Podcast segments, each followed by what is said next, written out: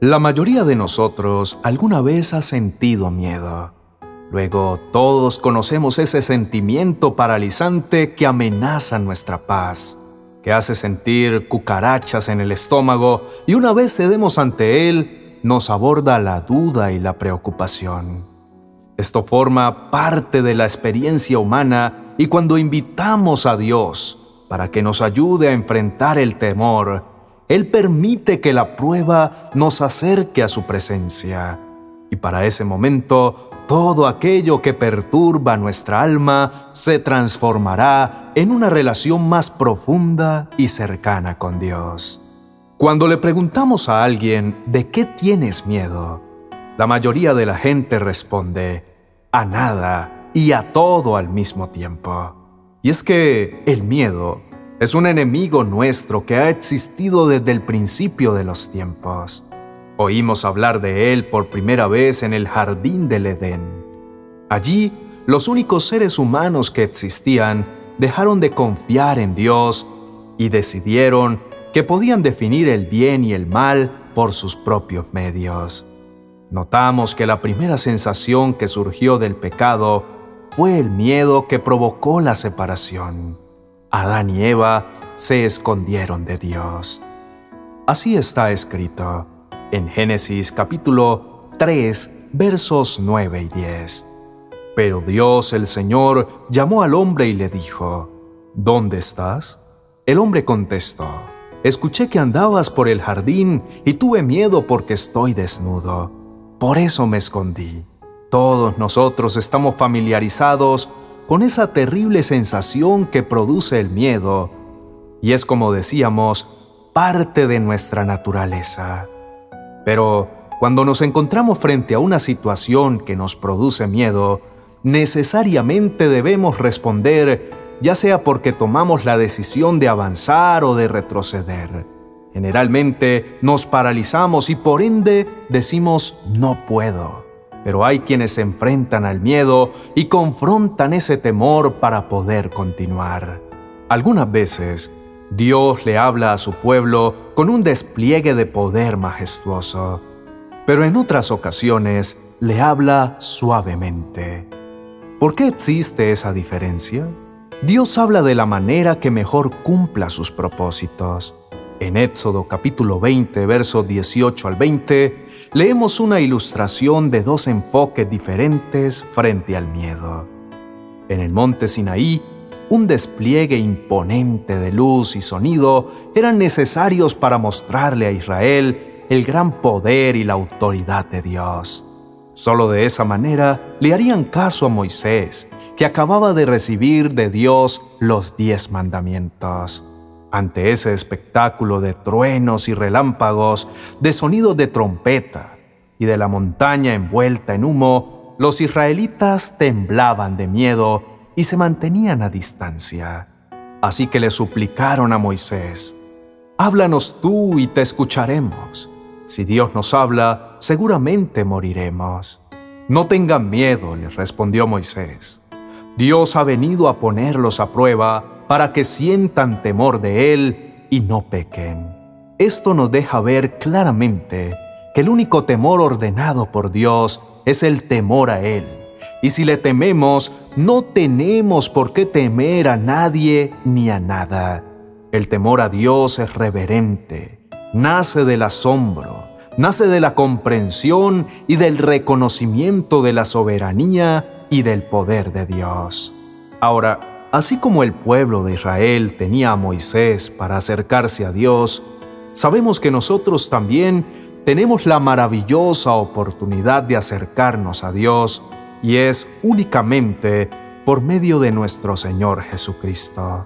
Leemos en Hebreos capítulo 4, verso 16 que dice, Así que acerquémonos con toda confianza al trono de la gracia de nuestro Dios Allí recibiremos su misericordia y encontraremos la gracia que nos ayudará cuando más la necesitemos.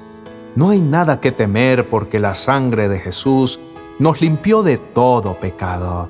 Ya no estamos separados de nuestro Padre Celestial.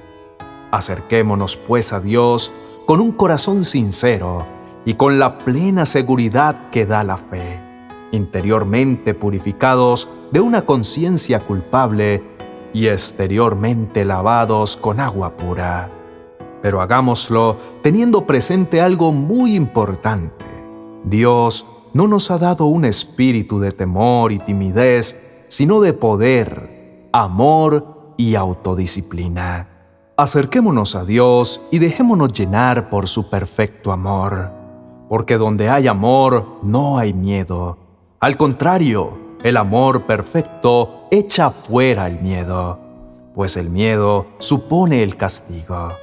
Por eso, si alguien tiene miedo, es que no ha llegado a amar perfectamente. Acordarnos del amor de Dios cuando sentimos temor es alistar nuestro arsenal espiritual para combatir al adversario. Recordemos que Él es padre de las mentiras y nos infunde temor, ese que nos aleja de Dios si nosotros se lo permitimos. Siempre podemos elegir entre quedarnos paralizados o responder con fe y confianza en Dios. Mencionar que Dios dispone todas las cosas para el bien de quienes lo aman, los que han sido llamados de acuerdo con su propósito, nos ayuda a saber que Dios permite que en nosotros pasen ciertas situaciones, pero también es tener la certeza de que Él está al control y que no debemos atemorizarnos. Todo lo que tenemos que hacer para resistir al enemigo es acordarnos de Dios apenas sintamos temor.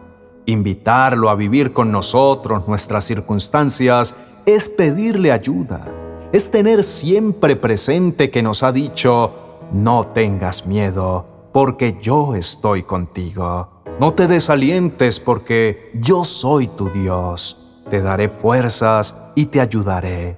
Te sostendré con mi mano derecha victoriosa. Es necesario empezar a ver la adversidad como una oportunidad de crecimiento. Nunca creceremos en fe a menos que ella sea puesta a prueba.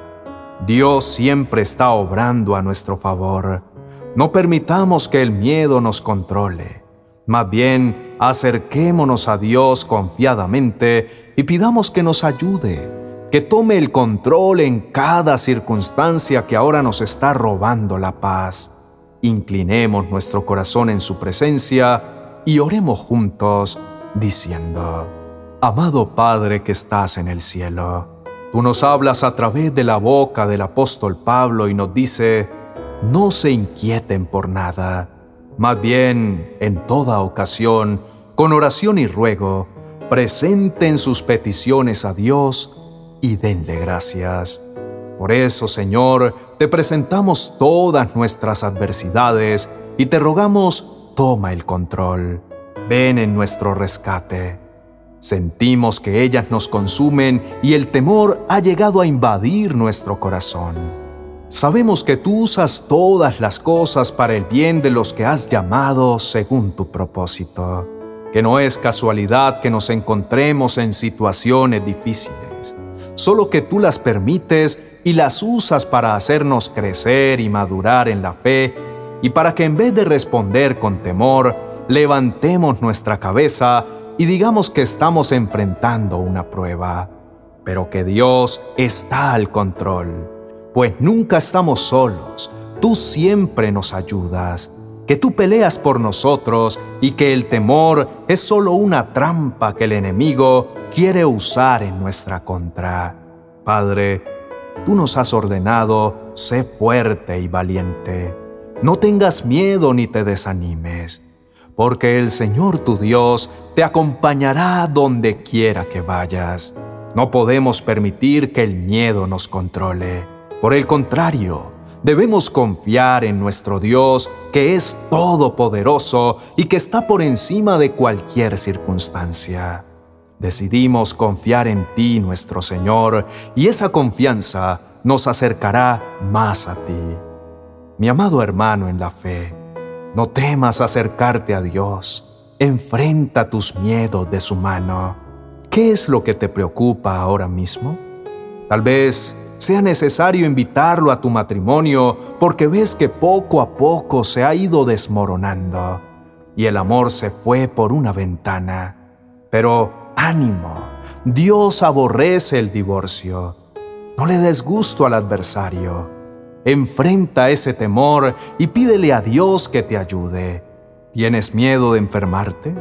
¿Los problemas financieros te mantienen despierto por la noche? Imagina que tu problema te empuja al corazón de Dios y que recibes consuelo en Él, en vez de permitir que te aleje de su consuelo y amor. Aprende a escuchar los latidos de su corazón. ¿Por qué deberías temer cuando estás en los brazos del Padre? Quiero invitarte a que ores conmigo. Inclina tu rostro y con todo tu corazón dile, Señor, en esta noche me tomo de tu mano y enfrento el temor a... Dile cuál es tu temor. Dile, me comprometo a pasar tiempo contigo, a recordar que Dios está de mi lado, que debo alimentarme el alma leyendo tu palabra y confío que el sacrificio de Jesús fue suficiente para cubrir mi pecado y restaurar mi relación con Dios. Padre, concédeme la sabiduría de ser guiado por el Espíritu para enfrentar mis temores y darme cuenta de que estás conmigo en toda dificultad. Te ruego que me bendigas y te quede junto a mí. Líbrame del temor para que yo no pase sufrimiento. Te lo pido en el nombre poderoso de nuestro Señor Jesucristo.